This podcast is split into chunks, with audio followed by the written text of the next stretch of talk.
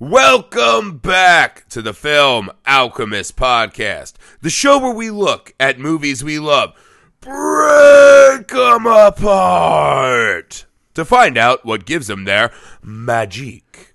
I'm your host, Josh Griffey, joined as always uh, by my European hiking friend and slowly rotting corpse. I don't know if he was European, but I'm Alex Dandino. Well, they were hiking through Europe. Yes, they were. Because Americans, we don't hike unless we're in a foreign country. That's what I've learned. All right, guys, as always, um, if you like this show, which we really hope you do if you're here with us today, uh, please find a way to subscribe. We're on iTunes, Spotify, all the big podcast directories. If you like the show and find us on a podcast directory where you can leave a rating and review, please take a moment and do that for us. It helps us out an enormous amount in the uh, the ability to find out more alchemists to bring into the fold, guys. Be That's what we're trying to do here. Yeah, man, be cool. Be cool. Uh, Give us a shout. Also, if you like our movie talks, uh, a lot of the big summer comic book movies and this and that are beginning to hit. So you can find us on our other show. We do a comic book show uh, called The Long Box Sessions. You can also find us on any podcast app. Uh, we're out there everywhere. And also rate and review that if you can. Um, and another thing, just we're on all the socials for Film Alchemist and Long Box Sessions. Uh, follow us and join in the fun, guys. The more we have these uh, conversations, the better the show can be for you. Is there anyone out there who came across Film Alchemist first before they got to long box sessions? I would like to know. Yes, there are actually. I've heard from Really? some of them. That is Yes. fucking fantastic news. God, that makes It me is. happy. It is indeed. I'm very happy with that. That is delightful. Uh, all right. That's enough of our business type. What are we, stuffy ass business types? I'll tell you what We're I'm like not. the I'm not Monty some Python fucking- corporate raiders. I'm not some fucking busybody doctor who goes out into the middle of the fucking the moors. I'll tell you that much. Yeah, what the fuck was up with that doctor, man? As if I don't feel bad enough sitting in my fu- smallest, shittiest town ever, in my small, shitty bar, and then some highfalutin doctor's got to come in and start waving his dick around? Yeah. No Highf- way. Highfalutin with his very fancy drink order at the bar. Clearly, they're not going to have that fucking. I can't remember what it was, but I'm like, why are you ordering that here? Of all the places. Here's places, the funny sir. thing the doctor knew they wouldn't have that. That was a fucking power move. That was a big dick move. That's what it was. That was the that was his version of uh an in the wild uh latex glove snap. Just to let him know who's boss. All right, guys. The pod this month. Uh sorry, I think we skipped this part. You guys probably already know what we're talking about. This month's theme, the pod unleashes its inner beast. Uh so these are werewolf movies. so we come to the fourth and probably the the most beloved and critically renowned of all werewolf movies, uh, short of maybe the Universal The Wolfman. right. Um, 1981's American Werewolf in London. I also think it might be a movie that has informed roughly the last three decades of horror films. I'll get to that, but I feel like the the lasting impact of American Werewolf was this infiltration of comedy. yes, Because obviously this had happened a lot before, but because like when I was a kid, I was obsessed with Abbott and Costello meets Frankenstein. right, yeah, like just obs- I I had a weird thing as a kid because I spent a lot of time with my grandparents being unsupervised by my negligent father, and uh, the tapes they had were Abbott and Costello. So I had like a really weird obsession with Abbott and Costello at a very young age. right. But movies like that and things like Scooby Doo and some of these other things that as a kid I was like they crossed over from just horror to comedy. Sure. It it always felt like it was comedy just with that horror setting, right? American Right. Werewolf is one of the first movies I remember as a young man where they really started blending that very well. Yeah. Because even the latter uh, Nightmare on Elm Streets, it was such a, it was kind of a brutal killing, and then a, you know, welcome to your big break on TV, bitch. Yeah. And you're like, ha, that's funny because he murdered her as a TV. But it wasn't, it wasn't like a fully seamlessly integrated Yeah. uh, part of the film. Like I feel like the comedy in American Werewolf is. Yeah, American Werewolf is sort of this.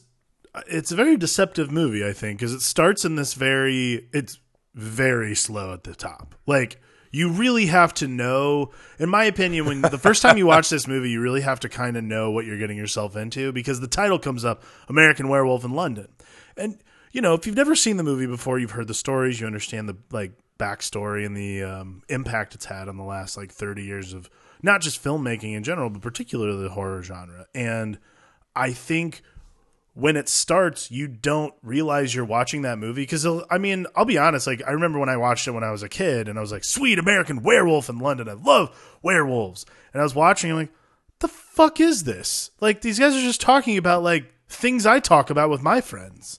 And I think that's like the really awesomely deceptive disarmament that this movie does at the very beginning is it relates you to these guys and then as the movie progresses, it still remains completely relatable. Like everything that's happening, as weird and macabre as it gets, still remains relatable. It's bizarre. But that's like the lasting impact this movie has is it brings something that should not be relatable in the slightest uh, to a very relatable place.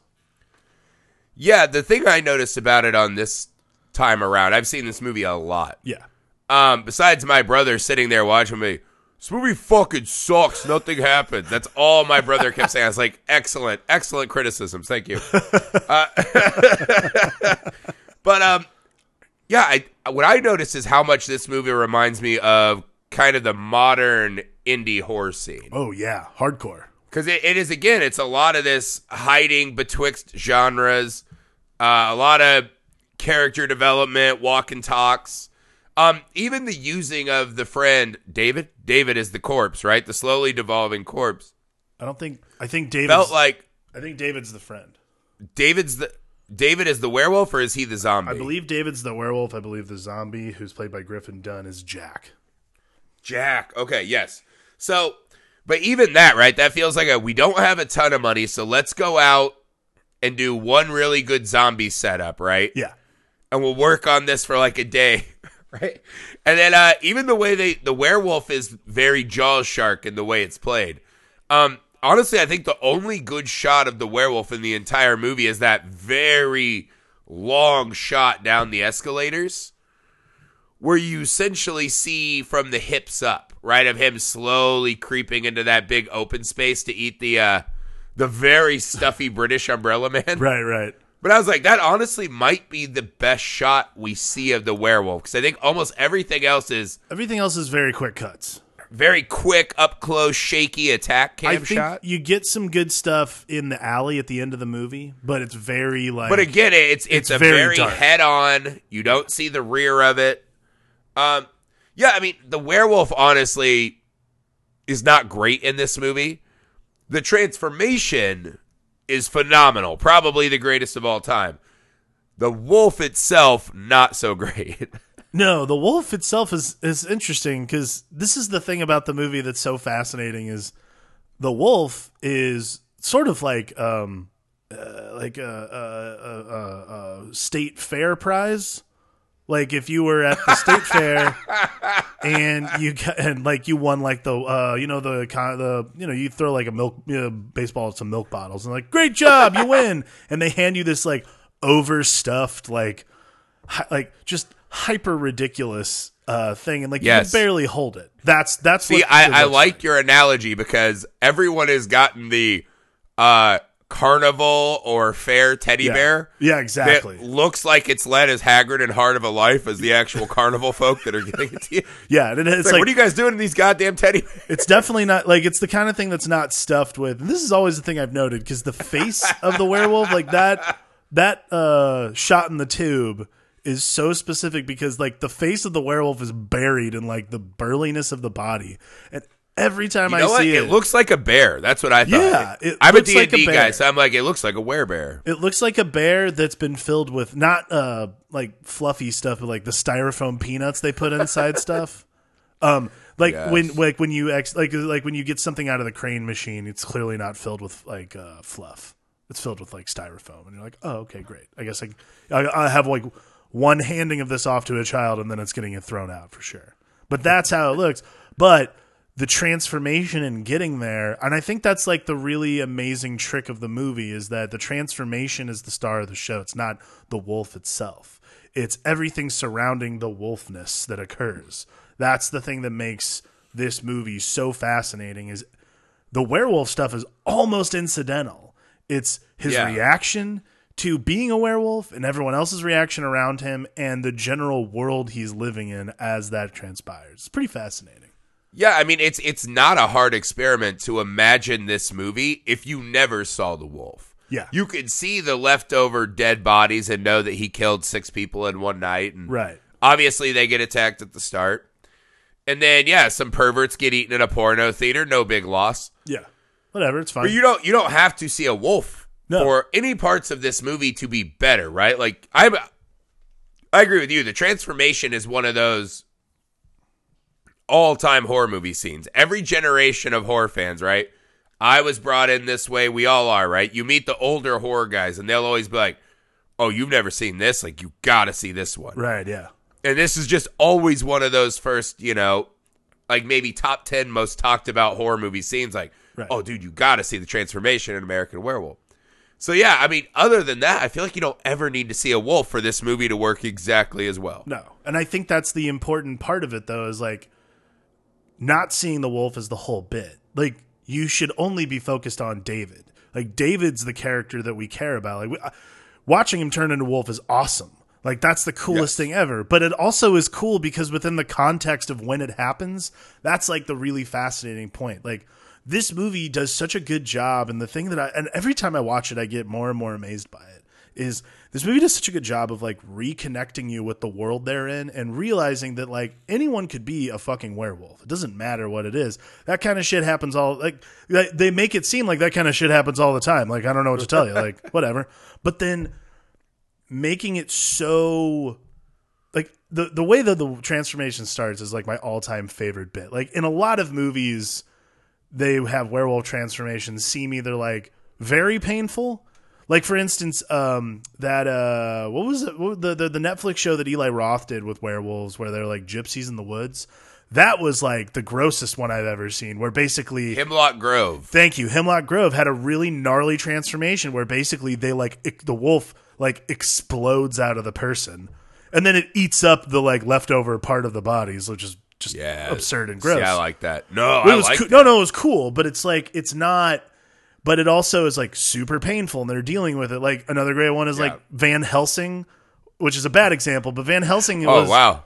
Van Helsing was one though. Wait, where- hold on. I gotta call. I, I gotta call the uh, the movie records people. I'd be like, "Is this the first positive buzz, buzz that Van Helsing's ever gotten?" Van Helsing had this one where Do you think that someone wants to get in a time machine and put that quote on the Van Helsing poster? Well, yeah, they already did. I don't know. Yeah, we'll go back. We'll go back to 2003 and it, when Hugh Jackman was, you know, They're like, "We had the rope super swinging." famous. Every single character swung on a rope. We just needed that Dandino seal of approval. it's that thing where they're like tearing their flesh off and the wolf is like exploding out. Like that's another Yeah. great bit. This one is a guy sitting, reading, trying to take his mind off of the fact that like people keep telling him he's gonna turn into a werewolf, and then out of fucking nowhere screams Jesus Christ and stands up and he's just sweating.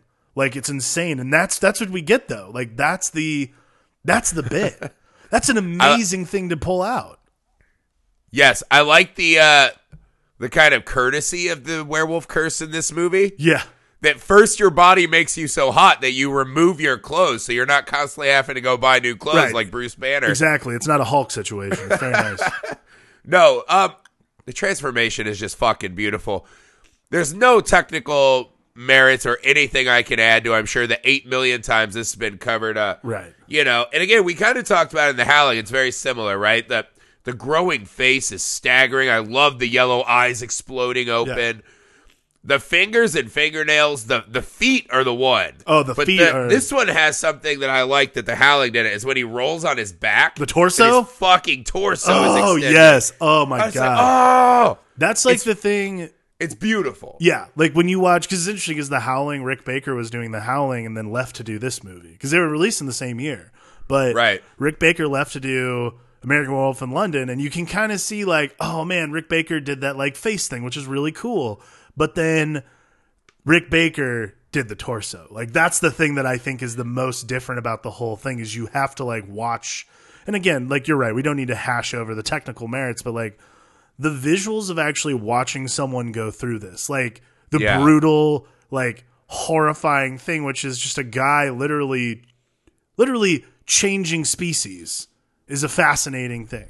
It's not this Yeah. supernatural bit. They make it very much so that it's like it's just an anatomical shock to the system. It's fascinating. Well, I mean, if you watch this back to back with the Howling, it just feels very much like master and assistant. Yeah, right? That's it's exactly just, what it's it is. shot a little better in American Werewolf. They don't hang as long on things that aren't amazing. Right. The Howling has that where they they hang really long on like bubbling face skin, and you're like, Yeah. it's cool, it's really cool, but like maybe don't sit and hang so much on Right. each single mo Like the American Werewolf one just feels more vibrant. Yeah. It has a couple better moments. It's that's what I mean. It's just like a a slight better, I mean, you know, version of that one. I mean, what it is to me is like it's watching, it's watching a horror movie from a studio. Like, not to say that this is a particularly bad movie because it's brought us a lot of joy, but like, um, the uh the what is this uh, the what's the series you the Insidious series like when we go see the Ah, Insidious yes. movies in the theaters like look I like Leigh Whannell I think forgot. Yeah, that's like a ritual with us. Yeah, like when those Insidious movies come out, we go see them in the theater, and they're they're bad, and I'm I'm not a huge fan of them. They're not like I mean they're bad for me. Like I don't think they're very good, but we watch them, and the studio puts them together, and you can see it. Like there's a pedigree, and like obviously the actors and everyone who's in there is like they're, they're doing their best and everything. So you see something like that, and then you go watch something like Get Out or Hereditary, and these are movies that are really trying to like raise like like raise the art form a little bit more. Yeah. Like they're not diving so deep into horror that it's basically like, all right, every two pages we got to have a splash, we got to have a kill, we got to have a scare, something like that. Right. This movie is the blueprint for any great horror film that like everyone can watch, I would say. Like my wife is Yeah. terrified, but she does my, my wife's terrified of how horror movies, but she desperately wants to see us. Like that's a that's a huge I think that's like that's what we're dealing with here is like American Werewolf in London's the blueprint for the horror film for everyone and people who like would thumb their nose at horror movies, which is ridiculous. But That's a bit. That's a really long way you went to use that as an analogy to us. That's very interesting. But it does kind of have that, right? yeah. Because I'm like, us looks fucking terrifying. I can't believe like the average scrubs are going to show up for that one. But there is something about Jordan Peele. Yes. And I don't know if it's just that he started as like this kind of lovable comedy nerd that now everyone's like, oh, it's okay if he scares the shit out. That's interesting. like, I never and thought that's about like that. what John Landis had too, right? It's like, oh, it's the Animal House guy. Like they're Right, just doing exactly. funny bro stuff. Oh my god, he's eating everyone. well, yeah, like at there, that there point, are actually uh, there are two really big quandaries that I stumbled across uh, upon for this viewing when we uh, we decided to do this. Right, we take notes and all this. We try to break it down. Right, yeah. Uh, make it interesting for you guys. Uh, the entire opening in the bar and the ethics of what happens in that town was baffling to me. Like I actually was almost to the point of putting red string on my corkboard because I cannot quite suss out what the fuck is happening in that town in this opening. So here's first off, I'm sure they do not get much foot traffic. So what those two are doing out there in the first place, it's kind of a a hard sell, right? Like they just want to go walk from like the worst part of this Right. country to the parts they actually want to visit and then to Rome, whatever. right. All right, I'll give you that one. That's fine. People backpack. Americans are weird. We like to go trot upon, you know, yeah. small little towns to make it feel like we they're there for our amusement. Like that's why everyone hates us. Fine, I get that. So they get to this little town, right? And the only thing they're told constantly is don't go on the moors, stay on the road. And it's like, well, they're Americans. They don't know what the fuck moors are. You know, like I still don't know what the fucking moors are. I thought that would be like swampland and it looked like just a backyard. But anyways, they go to this town and they walk into this bar called the Slaughtered Lamb with a fucking severed werewolf head, right? Right. You walk inside, everyone does like a needle skip and stares at you like you have the plague. The servers are really rude to you and won't give you anything. Right. And then there's a pentagram and like fucking goth wax candles on the wall. Right. So immediately they set us up as these people that are very protective of their werewolf secret, right? I think he even says like, "What are we to do? Let the Americans know of our our werewolf problem." but it's like all you're doing is blatantly advertising that you have a huge problem to hide, and it's probably a werewolf. so they're really bad at conspiring to Right. hide the werewolf problem. Right. And second, I, okay, so actually it's like many things, right? So one that they want to hide it, but then they do everything they can to advertise that they're the werewolf town, right? Right. It would be like if you went to Loch Ness and all of a sudden their gift shops weren't full of Nessie shit. Right. It's ridiculous. right. Right. Secondly, how many werewolves do they have in this town? Is it just one? Do they know who the guy is?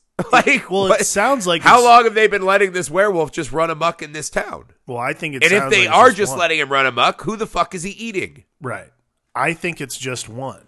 I think it's well. Here's No, I think it's one too, but you're like, which fucking guy? Or is it like some super beautiful, like it's Belle from that little French town, right? no. You see the guy at the very beginning of the movie after he gets shot.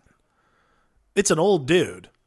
I don't Do think they show the body of the guy? Yeah, right after. So basically, uh, Jack and David. oh, that's right, because Yeah. they try to say he's a madman. Jack and David get chased on the moors by the werewolf. Uh, Jack gets torn apart. David gets scratched, and then the uh, like the bar patrons show up and shoot the werewolf. And David turns over, and I've always misinterpreted. It's interesting because like the But did David see? Because he was passing out at this point, right? yeah, David sees him because that's it's a How hit. do I not remember this? it's body? his. Okay. Well, here's why. Because I've always thought this too, and I've always and this time when I watched it, I was like, oh my god! I always thought that shot was different. Like I've always been under the impression that that shot was actually him next to Jack, who was like torn apart, and I was always like, wow, that's really cool special effects. But now I realize I took that frame and put it in another part of the movie, and I realized that actually it's this old guy literally dead with like huge bullet wounds in his sides. Oh my god! See, yeah, I thought I remembered seeing Jack dead too. Me too. It's it's very strange, and I don't. I remember the okay, shot. well that that just leads to more questions. right. So that if it's an old guy, why the fuck are they leaving an old person alive? Right. What's he bringing to the local town economy? Well, my wonder is like, do you think they've uh, thought of this as like a protective measure for like outsiders to stay out? I mean, conceivably if it's so, happening this once is a the month. worst werewolf guard dog of all time.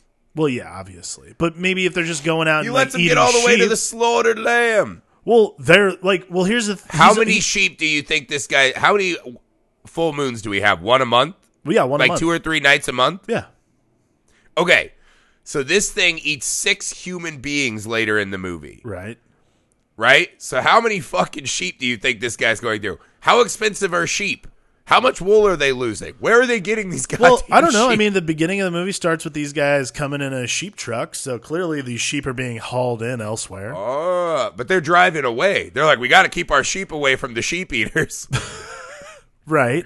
But but no, okay. So if you have an old fucking decrepit ass, essentially, let's be fair. These small towns like this, they work more like our ancient times. It's like this guy can't fucking plow the fields or women to make more workers. What is his value to society? I think that's just like this guy's got to be a wolf without question. Yeah, this guy's a no plow. That means he's a no eat. like That's this actually guy's done. That's actually a really interesting like hierarchy in society. Like if you are so weak that you can't like get anything done, let alone like entract a woman Or make to, like, more workers to kid. replace your old ass. Yeah. Yeah, you are you are like sacrificed to be a wolf. Like that's fucking cool, actually. Oh, No, that's see, no, see, you took it and made it cool. I'm saying it's nonsense. no. this is the thing. it has to be That cool. guy eventually is going to stumble across some like six year old perfect little pigtailed church girl and massacre her. Well, no, because the moors, like no one. That, that's something they mentions. Like no one's out on the moors. That's why it's. That's why David and Jack getting lost on the moors is a, a, a actual. But the wolf thing. has the wherewithal to stay on the moors. I don't think he has the wherewithal to stay on the moors, but I think the people have the wherewithal to stay in the tavern. Like those people sit there and drink all night and do not come out till the morning. Every one of them, there were old people in there. I mean, I don't know. Have you ever been to a bar? And I've never been. I've never been Yes. to. I've never been This, to. Okay, let me tell you something. I've been to a bar maybe three to five times last year total. Right.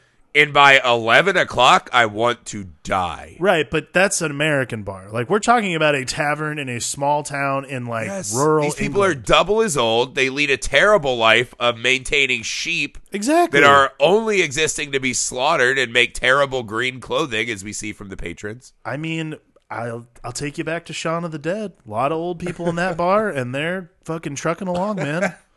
Okay, so I don't buy the old man being left to just. They are, they are sponsoring a werewolf to terrorize their town for no good reason. I think you're very much underestimating the power of pickled Londoners, and I think that Perhaps. that's wrong. Well, there is an American hatred factor that sways the math a bit. Right. Here's the the other part that I was so funny. When the guy asks a simple question and the dart hardo misses his shot, Right. I've never missed that board. Get out of here. Right? And he, well, that's a Kennedy accent. I'm really not doing well on the accent. I really like that one though. That was like, Yeah. it, it wasn't. qu- It was Kennedy if he was from like Liverpool. yeah, that was good. It's kind of a. If Ringo was actually a Kennedy, that would be a mind blowing documentary. Yes, that's exactly what it was. But no, so the Dart Hardo is so mad that he essentially yells at them to go out. Right. And then immediately is like, oh, we sentence these guys to death. It's like, well, you sentence anyone that werewolf's ever killed to death by condoning that werewolf being alive. Right, but that's why you tell. That's why they're all staying in the bar. So wait, but this is what I mean. They send the Americans out just because they're finding the very blatantly obvious secret that they're trying to hide. And then they go out and they actually shoot the werewolf, as you're telling me. So why not just shoot the werewolf? Period. I mean, I think that you. What I think The you, ethics I of think this what town. You stumbled, I think what you stumbled entire- across is no. I want an entire prequel just about the dynamics of this town. All right, cool. I will call Max Landis because I know he's working on this right now, the remake. So I'll say, scrap that remake, sir. We want you to do the prequel. Max Landis, put down the hair dye kid. I've got your story. I look. I think what you stumbled upon is something that uh, is basically just oh, it's set up. That's it. Like it's set up without any sort of context, which I think is generally. You know something that something that happens a lot of the time. I, I've Here's seen it in a lot of movies we've watched. Here's the thing. I'm not taking this as a shot. No, no, of course not. It's I actually think there's so many weird elements to this, right? The making it blatantly obvious, but trying to hide it. It's an older, probably less useful member of society that they leave to potentially eat all of their children's and loved ones. right. The sending the Americans out, knowing what's going to happen, to only then go shoot the old werewolf that they've condoned for years, and then take the American to a hospital, make up a lie that then the police and the doctor can track back to them, Right. where they then have an emotional breakdown and admit the entire ruse, right? Because they're afraid of the curse spreading, which it already could have spread in their town.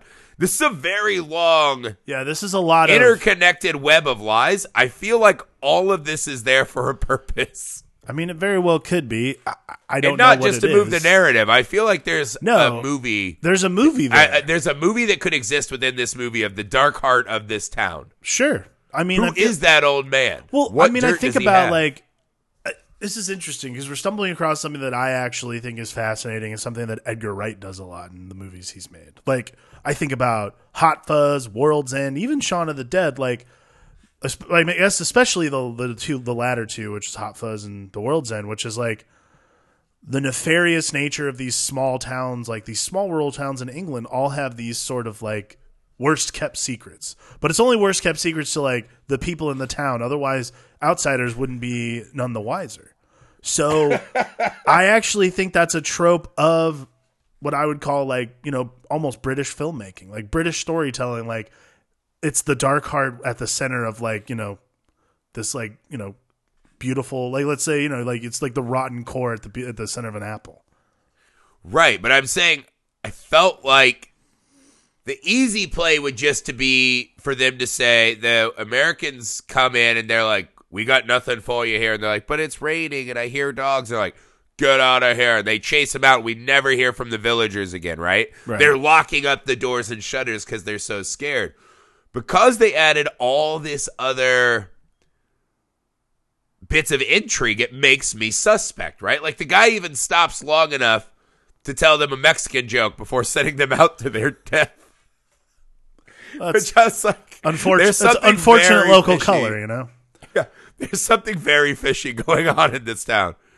I don't I, disagree. I with don't You. fully understand it. I can't connect all I don't the dots, disagree but with I feel like there's some kind of like it'll be the greatest YouTube like film exploration video of all time where someone figures out this great elaborate ruse of the If city. I'm and being completely honest, this needs to be our mission. So that's something that we need to promise to the alchemist right now, guys. We are going to get to the bottom of this. I promise you.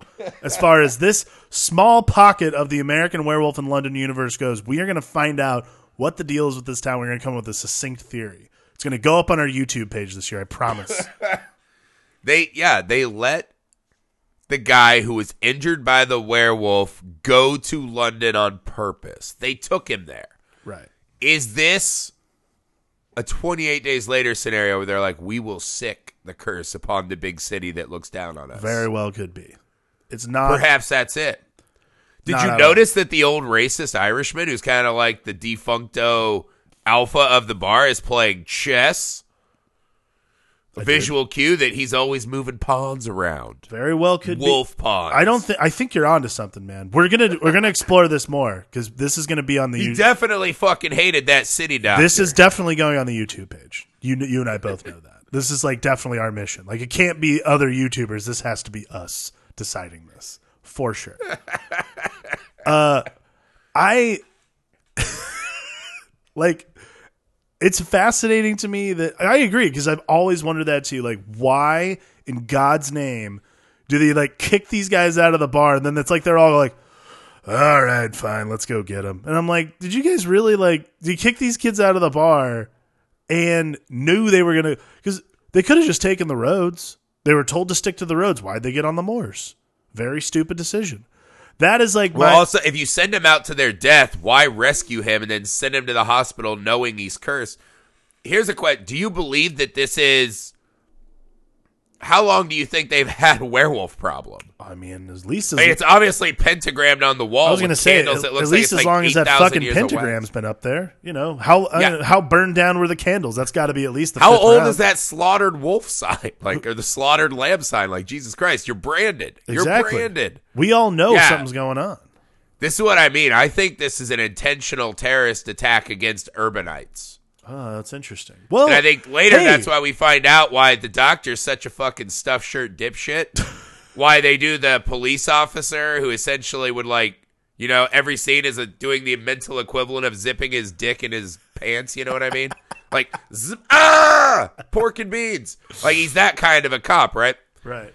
Also, we see the nurse that just kind of immediately is sexually involved. That is something that I wanted to a very you about. average-looking American. I had to bring this up because this is something that I'm fascinated by, and I've never understood why uh, her name, the nurse's name, Alex, why Alex becomes so infatuated with David so quickly to the point where she brings the guy to her house to like just live. Like, li- like you know, Yeah. what, just chill here. no, like, it's a, it's a stretch fest when they first get back. It's It bizarre. is- like it's like oh, she just wants like American dick, and that's like what's going on. Because immediately when they get home, she like shows them around the house, and then they fuck. And See, I think that's us as American audiences being like, see the American dick, it travels. okay, but see, like that. The, that's I don't what think any other country in the world is clamoring for American But dick. that's what I'm saying. Like, would like is to John imagine. Landis saying like was John Landis trying to tell us like, you know, when you're abroad, everyone's looking for strange. Like, is that what he's trying to get at with like people? are just- Or is he trying to show her as a morally uh, reprehensible modern city lady who deserves to be mauled by the werewolf bomb? oh, that's an interesting thought. This also could be a lot about urban expansion. This movie. John Landis is anti fucking. No. Actually, what's interesting, John Landis uh, was working. He apparently wrote this like a decade before he made it. He uh, the inspiration for it came from he was working on Hogan's Heroes in Yugoslavia, I think. the former shit. Yugoslavia, and um, he saw a um, he saw a gypsy a gypsy funeral, and they buried the gypsy. They buried the gypsy feet first, feet down, like a really deep hole, feet down, and uh, covered him in garlic to prevent him from rising from the dead. And for some reason, this made him go, "Huh." I'm gonna make a movie about a guy who turns into a fucking werewolf and terrorizes London. Like, Yeah, he went werewolf instead of vampire. Good choice. it's a good choice. It's a fascinating thing to the like. gypsy and then the garlic, that's mixing your metaphors. But that's what I'm saying though. Like, what do you think? What about that moment inspired John Landis to make this the movie? He- Like, this is the movie he wrote. So, what about that moment inspired him to do that? Is it the fear of the unknown, or what? Well, is- what just- would it be? Looking around the world at end of life processes and uh, rituals in different cultures has always fascinated me too. Right. I think all of us that are into horror and the dark side of stuff, right? There is kind of this theory that horror movie fans are just like these vile creeps and like we all just need to watch this stuff or else we'd be serial killers, whatever. Right.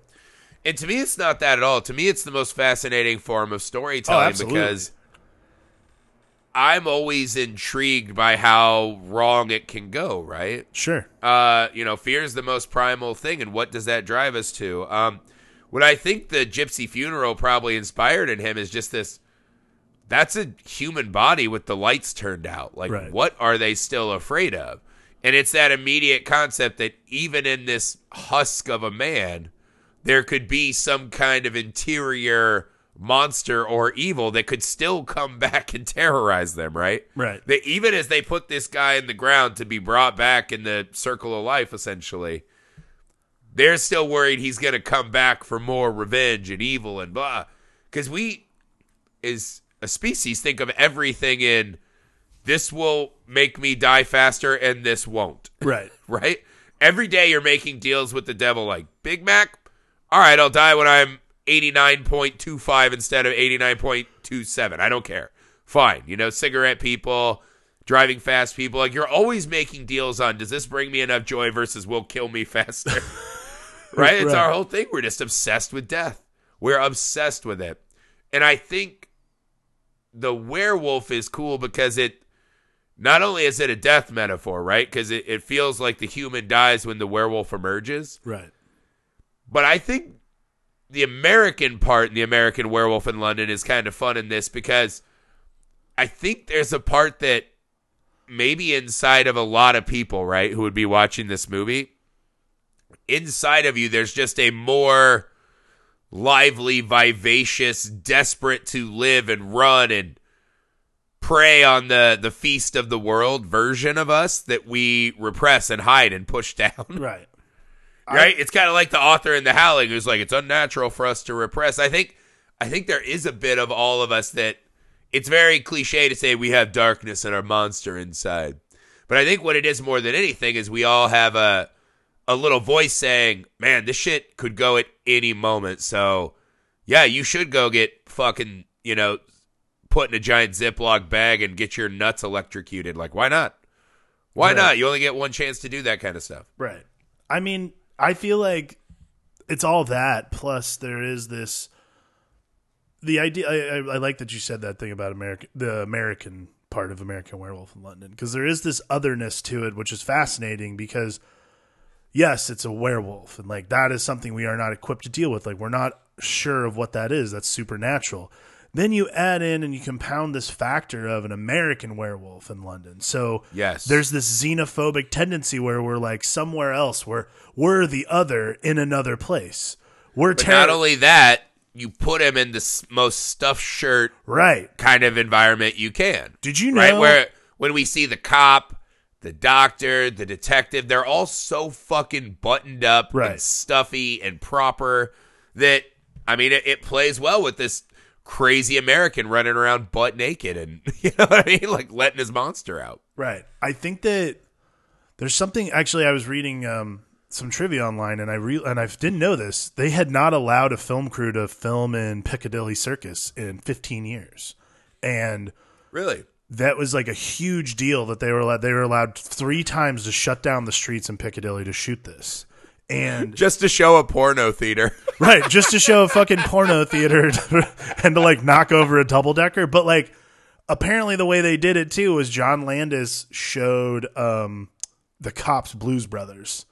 And then told them what he was doing, and they're like, "Oh yeah, that's fine, whatever you want to do." But first time in 15 years, and but you bring up a really good point though. Like of all the places for fucking mayhem like that to occur, and like what we would consider like as Americans, like stuffy upper London, Piccadilly Circus is supposed to be the fucking spot, man. Like when you're over there, that's like Right. the place you go for some cool shit. If you've ever seen the movie Laws of Attra- uh, Rules of Attraction, that's one of the big sticking points in um, Victor's story. Like this huge diatribe he does at the end of the movie. It's this big story he tells, and Piccadilly Circus is this thing where he gets lost for an entire day while tripping on acid.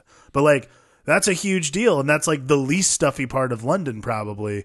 And we're all sitting there watching this fucking mayhem happening and the whole time if you're an american and you kind of only have the frame of reference of television and so on and so forth you're still like wow all these cops that don't have guns are just like because that's the crazy thing then that's the thing people don't understand like they're just gonna fucking beat the shit out of this werewolf to death with sticks. You're like, Yeah. all right, good strategy. the bobbies don't carry around guns they fucking carry nightsticks and little pen pads. Reginald, loosen thy elbow to battle. yeah, see, they've never had to deal with fucking like Florida bath salts criminals. They don't know. Right, They yeah. don't know what they're in for. I mean, the worst they had to deal with, and this is great because they actually throw it in the movie too. The worst they had to deal with was the punks, and those guys went away as soon as the Sex Pistols did. So that was that, you know. That was very. oh nice. yeah, they have punks in the movie that let an American fucking front on him, and they don't even attack him. Don't say a fucking. No, word. but imagine this. Just imagine.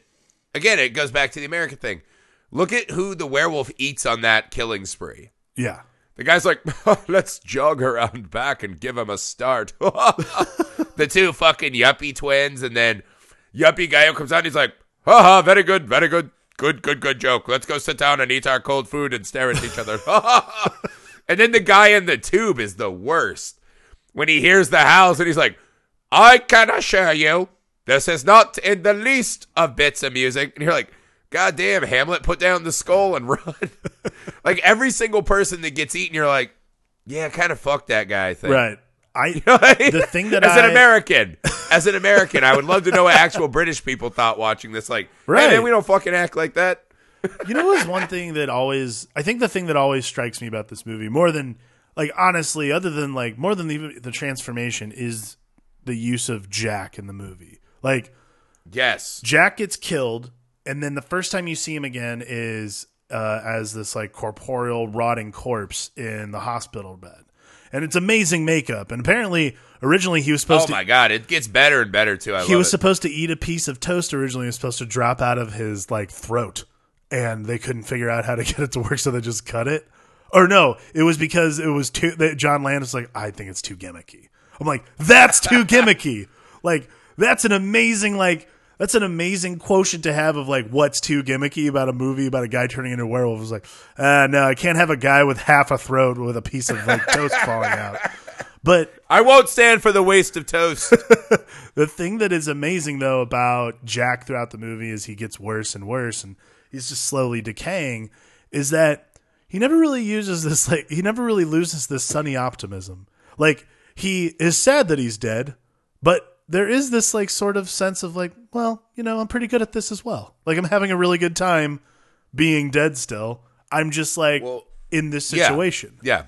He's making Well, lemons he's the guy lemonade. who, yeah, he's always the sidekick in life, but now he kind of has a purpose. Right, right. I mean, the, the thing that I guess you have to ask yourself as an audience is do you believe that Jack and the other victims in the porn theater, that is like just top notch horror movie storytelling. Yeah, absolutely. When he's in the theater with all the new victims, right? Right. We're the undead. We walk around and they're all telling him how he should murder himself. right.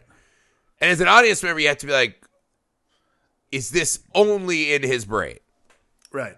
Like, are we latching on to there's also, because obviously there's something supernatural, because the wolf is played very straight up, right? We believe that there was actually a wolf and not just, you know, him Jack the Rippering people and not remembering it. Um, but do we believe that these are actual undead spirits attached to him as part of the curse? or just his psychosis, man. And because that's the the sunny optimism of Jack. And I don't know if it's optimism, but the sunny disposition makes me think that this is something happening only in David's head. Because that's the other thing I found so fucking weird this time is I was like, David wakes up and they're like, you've been in a hospital for three weeks, severely injured. Right. Your friend's been mauled to death. And it feels like pretty much after that first shot, he's just like, all right, cool. I'm going to go uh, try to put my dick in this nurse. I'm just going to get on with it. Right, right. Like he doesn't feel nearly broken up enough about the events of what happened and the fact that he inadvertently through his decision making and the worst friendship move of all time when Jack gets attacked and he just fucking runs. Yeah, very. and then when he knows the coast is clear, he runs back like, "Oh shit, I couldn't catch the wolf. He was really fast." It's like, "Bitch, you already ate me for like 2 minutes." so he has all this guilt on his conscience Right. and immediately seemingly slips into just uh Hey, I'm uh, 1981's Jason Biggs. Where can I put my dick? Wow, I've never heard, never thought I'd hear it described that way, but that's pretty good. Uh, wow. I'm just dealing out poster quotes, baby. You really are. That's what we're doing here tonight. We're, we're doing a hell of a job with that. Uh, I want to get back to this fucking nosy ass doctor who. Uh, no, but what do you make? What do you make of the the happy disposition of this man who essentially killed his friend, definitely left his friend to death, Right. uh, dealing with all this trauma, but pretty okay, pretty fast. And then, do you take these to be actual spirits or his psychosis? Oh, I've always thought they're An A and a B spirits. hit me. You think they're actually spirits? Always. I've never thought. I think it's way cooler. I've, I've never It's considered them to be psychosis. Okay. mainly because I don't think that because I because you know why because of the dreams. That's why the dreams that David has in the movie are his psychosis. I, I gotta say, I I could leave. I could lose the dreams.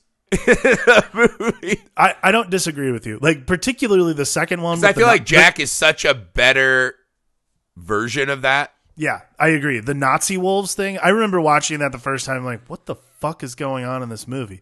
Even like Yeah, the running through. the I like that he is- drew the line at toast, but he's like Nazi zombie werewolves. That's cool. Yeah, whatever. It's fine. Like that Not a gimmick. running through the woods and like there's a, like there's a lot of stuff that is like and that stuff to me is like highly interpretive and also pretty unnecessary for this movie. Like for being what it is, Yeah. which is like the prototype for like a meandering movie that like gets to the point shockingly fast. Um it's bizarre to me that that's like something that we wanted to leave in. It was like, yeah, but we need these like deeply interpretive moments where he's like dreaming about running through the woods and then being a demon monster and then, you know, getting his throat slit by a zombie, uh, you know, by a werewolf Nazi zombie or whatever. Like, You may you may have swayed me it's a weird. I I think I had repressed the dreams myself, but to me it was because he was so happy on the outside.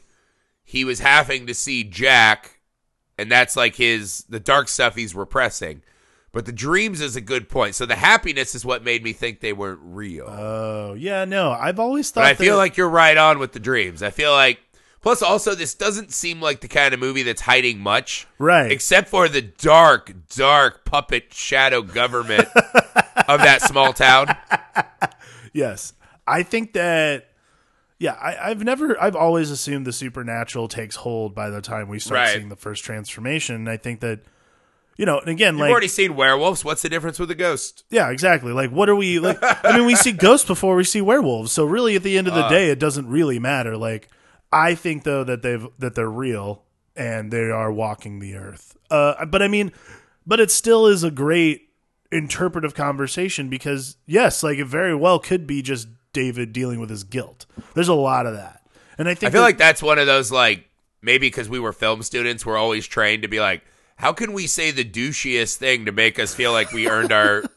Earned our degrees, Right. right? I feel like I almost feel ashamed of myself for saying that out loud. No, but I think it's a valid it's a valid conversation point because yeah, like you need to have that kind of conversation because this is a movie with these kinds of like hyper interpretive dream moments. Like See, and that's the other thing I like too about the the them actually being ghost is it's it's another transformation, right? Right.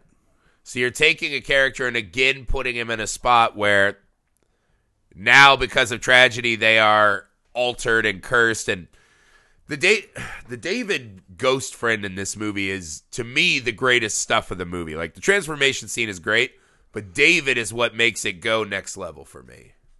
Oh yeah. I mean, I like.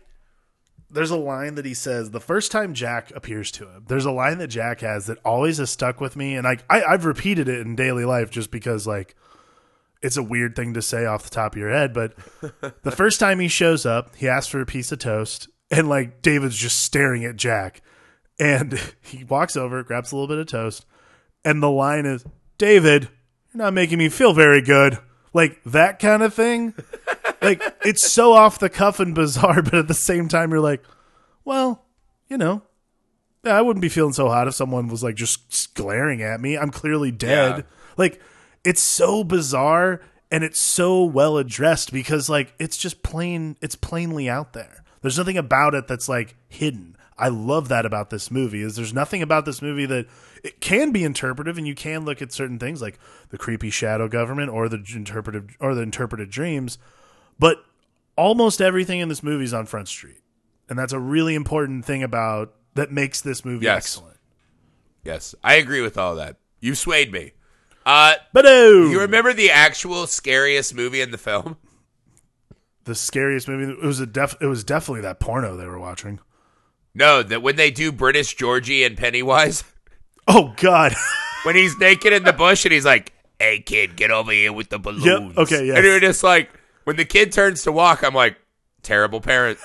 terrible parent has never told them to not go towards the. Hey, get over here, kid. I want your balloon. you know what's even ho- you know what's even worse is that kid is dressed in a very nice like upper crust like uh Yes. secondary school uniform. Where are the fucking parents who just don't give a shit and they're staring at uh No, remember he tells the mom, he's like, "In America, a naked American just stole my balloons," and she goes, "A what?" Like she's. It's a very mundane. Like, why are you wasting my time with this conversation? Why are you I'm wasting my breath "Good with this?" Lord. Well, she's just like, well, he's standing here and not kidnapped, so it's okay that he just saw a fucking American dick in his face as he got robbed of his balloons. the mom, hi. I really was. I was like, that's one of those moments now. I never thought about that moment probably more than for a split second when I was watching it, except for being like, balloons seem like the worst thing to try to steal to hide your nudity. right. Like you'd be better off just breaking branches off of that bush and running with those, so that the him calling to the kid strikes as extra creep right away. but once you have a kid, you're like, good God. You know the one Like, that I you start thinking percentage wise. You're like, I have two kids. Like, right.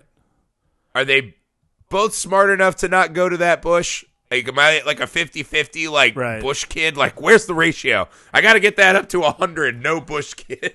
You know, there's another thing that happened. Like besides that, because that's a really interesting. Because friends that I know that um, either spent a lot of time in London or are actually from England in general, like they stay buttoned up. They don't address things like the way we would address it in America. It's a very different cultural.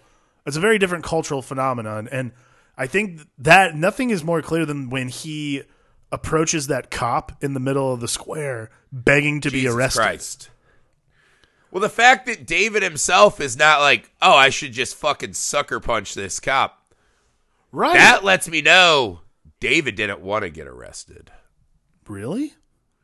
David was showboating. Oh, you think so? No, if David I don't think wanted to go to jail. No, okay, first off, he's already lured a child to his naked body out in public. So he already has devious things. He's already been a Judas to his best friend as he's getting mauled by a dog or a wolf, whatever he thinks it is. This guy is a huge piece of shit, right? As soon as he wakes up from his coma, he has like a brief fit of upset, like, oh, the vipers, and they fucking put him down with a syringe. He's immediately back to pussy chasing. This guy is a bad dude. J- 1981 Jason Biggs is a bad guy, right? if this guy wanted to get arrested, all you got to do is kick that cop in the dick, throw a little chokehold. I mean, there's women and children everywhere. Just start pushing people on the ground. Right. Whip your dick out and chase the crowd around with it. Like you can go to jail easily. This is also a great movie of this is also this this scene is a great indicator of what era it's from because he says like things that no one would say now in movies. Like if you did, Oh, and he he says the yeah the faggot. yeah, he's like the Queen's a faggot or something like that. I'm like, wow. Like that's the crazy Yeah. thing is like 30 or 40 years removed from this movie, wh- I'm still like I'm like actually jarred by that. I'm like, whoa, I can't believe you said that. And I'm like, what am I talking Well, yeah. about? Like, Nowadays, you could say that you still wouldn't get arrested. You just get kicked off of Twitter.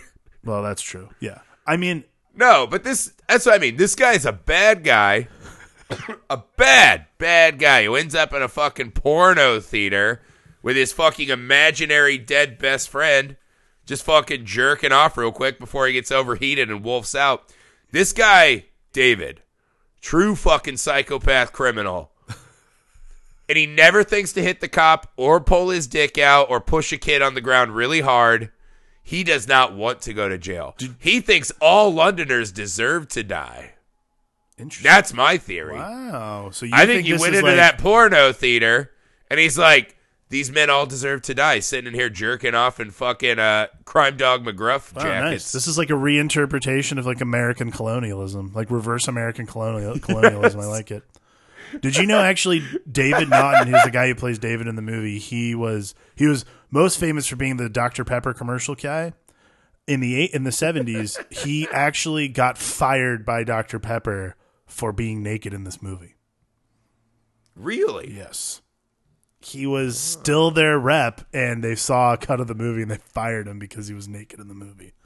Which is Well, pretty he fun. made the right choice. I think he did too, because now so he is- rarely do you get to play such a fucking. I mean, this guy is Walter White in 1981. This guy is Tony Soprano. He's a terrible, huge piece of shit of a human. It's the imprint. I love it. That's what I didn't realize is that David actually might be a when he might be the beast when he's a human, and then he just Oh. transforms into a more angelic form. it was the kid. It was the naked bush luring the kid because his voice. He changed his voice. I'm like, oh, that's a fucking pro sex offender move. That's a pro sex offender move. So he can get balloons to cover his dingus? Yeah, right. That plan would never work. Have you? And then he doesn't fucking whip his dick out in the crowd and like all he's got to do is fucking you knee the cop in the nuts so he's bent over, pull your dick out, slap the cop in the face with it as he's kneeled over in pain, and then scare all those fucking nice families away with your dick. You're definitely going to jail. He didn't want to go to jail. well, Max Landis, you heard it here first. Uh, Griffey's be more than happy to be in your remake of uh, American Werewolf in London. Oh, there's no way Max Landis missed a guy who wants to pull his dick out in public beat.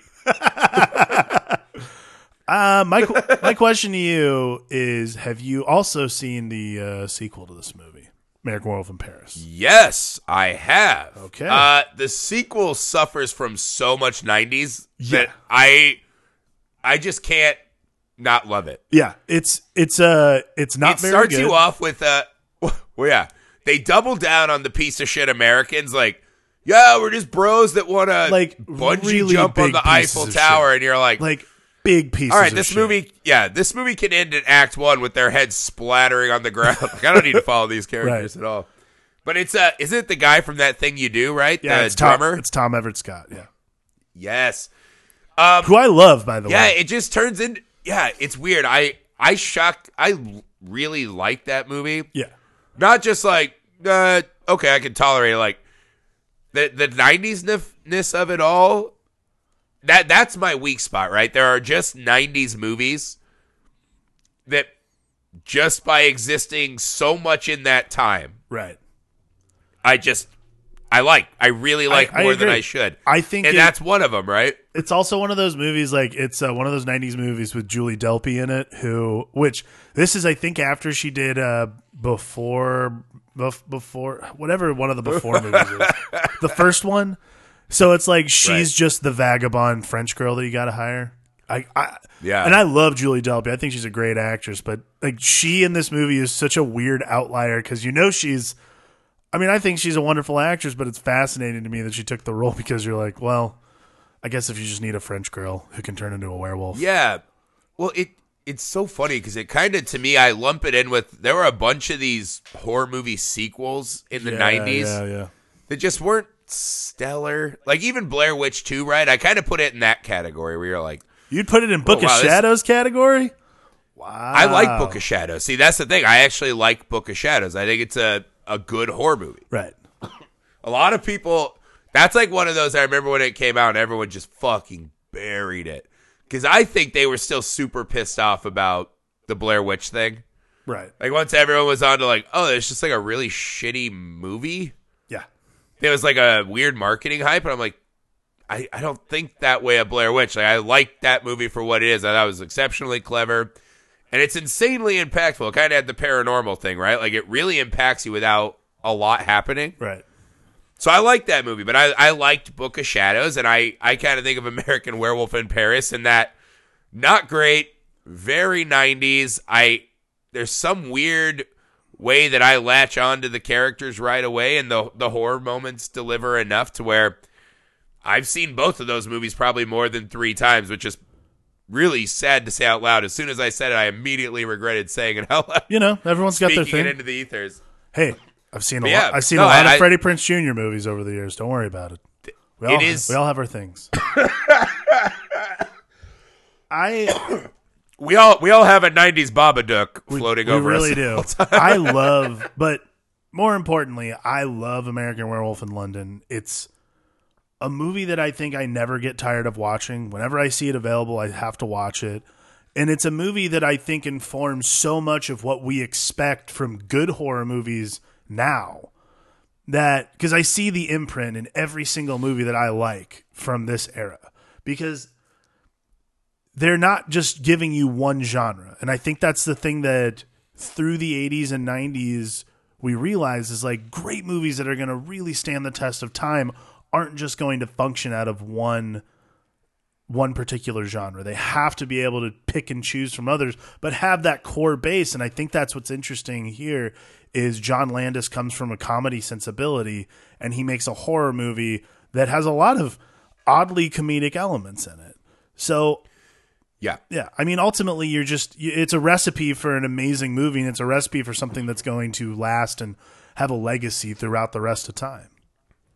yeah. Uh, well, I used to have a film professor, and that was always his thing. He hated that comedy and drama were genres, right? He felt he felt like the way we divided genres was silly because every story should have some comedy and some drama and some horror and whatever, right? Sure. But um, I think what I found fascinating this time, besides like, there's just so many like I I am obsessed with movies that make weird choices at weird times that let me then extrapolate conspiracy theory style. Right. This movie's got two or three great ones, right? Sure. From uh, you know, Jack's happiness into oh, he's definitely a fucking criminal and wants to kill Londoners, and then the, the town will drive me insane for quite a while still. But I, I was I was stunned by how slow I felt the movie was for at least the first half. It felt like it I, I just kept watching and I'm like, this is considered one of the greatest horror movies of all time. and I was like, there's not really anything happening, let alone horror. Right? And I, I hate that lob against horror movies that they're not horror enough as a critique. Right. But I was just watching and I was like, imagine being the guy who went to the theater because you're there to see American Werewolf in London. And you're just not getting that movie for what feels like a long time to me. Right. And I and, I, and I'm looking back at it after you finish. You're like, all right, well, they had the dreams, they had the first wolf attack. The bar leaves you unsettled. Uh, you see the ghost of Jack. So there's stuff. There's stuff. Yeah. But um, by the end, it obviously starts having some kind of very big actiony payoffs, like all those, like the one cop who gets smashed between the car and the bus. Oh my and- god! And that lady who gets so fucking run like- over. It's insane. Yeah, I mean, it's just like pure madness, and the the wolf stuff never pans out for me, but it's still. I like the the storytelling element of his transformation. yes. So it, it it's weird to me that it it struck me as there are so many things on paper that should cause me to not like this movie. Right. right? Called American Werewolf in London. But yet I, I love it and I've always loved it. That somehow, besides these things that on paper feel wrong or underdone or missteps, don't affect my enjoyment of the project at all. Right. And it's, I don't know, I just, I've always found it just one of those movies that you just so easily slip into the trance of the story, right? You just, you fall right in with them and it's just fucking fun. It's just a really fun, uh, macabre adventure. And it, there aren't a ton of movies that, that walk the line so, uh, brilliantly to me. Right. No, I agree. It's a movie that is it's a movie that just knows what it's trying to do the whole time. And that's the most Yeah. important thing is it never changes its tone and it never needs to because it is in full Yeah. control of what it's trying to do. Yeah, and, and the the horror scenes they have might not feel like the ones you're thinking or the ones you necessarily want or early enough or fast enough, but they're there. And they, they never feel the need to cave in and just be like, oh, we got to do more like Wolfman kills. We got to go get revenge on the people in the pub or whatever. Right, right. Like all the, the kind of normal cliches and tropes you would imagine. They just, they never really fall into that. And it makes Yeah. this movie kind of its own memorable uh, experience, man. I don't know. I think it's. I don't know if I'm willing to say it's the greatest werewolf movie of all time, but it's in the class. Oh yeah. It's definitely up there. It's definitely at least for me it's at least a top 3. I mean, I fucking love the Wolfman. Like I real, but I. I mean, I haven't seen the Wolfman in probably ten years. Um, I've always been a sucker for the Universal monsters, so I could be biased, but I mean, just I really don't know which werewolf movie would jump American Werewolf for me. That's that's the question I have when I always hate saying this is definitively the best movie of its kind, Right. whatever. Except for Highlander, which is the greatest movie of all movies ever. um yeah, I don't I don't know. So to me it's like I was shocked rewatching Ginger Snaps how impressive I found that movie for what it is. Uh The Howling is great. I think it has a lot more hiccups than uh you know, and it feels dated. It feels much more dated than American Werewolf, even though they're the same year. Yeah, definitely. I don't know. Yeah, I think American Werewolf probably, if you were going to hand someone one werewolf movie, this is probably the definitive werewolf experience to me. Yeah, absolutely. I would I think the only hang up I have is that the werewolf itself is not good. Because, I mean, just the, the ones we watched, right? With Howling, Dog Soldiers, and Ginger Snaps, I feel like the werewolf is used to better effect. Yeah. This kind of is on the level of Ginger Snaps, right? Like, kind of sparingly, whatever. There's a lot of good werewolf monsters, but I think this movie does so many of the other things so exceptionally well that that's what shoots it to the top. I agree.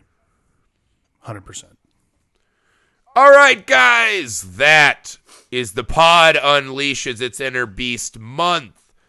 We are still hoping, against hope, because of Alex's incessant whining and yapping, uh, to do Wolf, Jack Nicholson's swing at a werewolf movie, for you next week, along with our review of uh, the soon to debut Us, Jordan Peele's new movie coming to theaters Friday.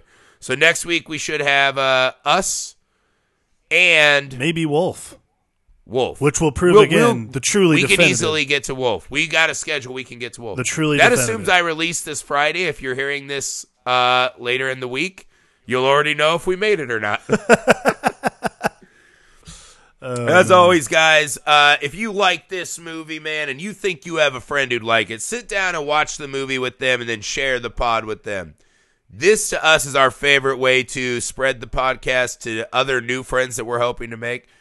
I think it's a really good way to expand our group of friends so we can have more interesting film discussions, more communication with you guys, which we want through our socials. Uh, you can also reach us at the Film Alchemist Pod at gmail.com. Uh, send us your suggestions for themes, movies. We uh, we have a film list on the Letterboxd app, the Film Alchemist podcast list, so you can see all the movies we've done or are planning to do. Um, but yeah, guys, that's our hope is just to to grow this thing, find more cooler, weirder, better, crazier movies to talk about with you. Yay! All right, guys, still some more. Uh, we got us, Wolf, and then next month, uh, Daddy Knows Best. These are movies that have important fatherly lessons for Alex as he is. Uh, you're right around the corner from uh, introducing Kurgan Dandino to the world, right? Yes, we are. Kurgan Dandino. Little Kurgan Dandino. I actually wrote it in his gift for me, so you have it's a legally binding contract. Yeah, of course it is. I'll tell Andrea. yeah, tell your wife; she'll be cool with it. She'll be She fine. knows the law. Of course. she knows the She law. knows the she law. respects laws. She does. While you sit here like those shady fucking slaughtered lamb pub people, me and Andrea respect the law, just like little Kurgan will be taught. All right, guys, from the Film Alchemist podcast, I'm Josh Griffin. I'm Alex Dandino. Don't ever talk to kids when you're nude. Ever. Great advice.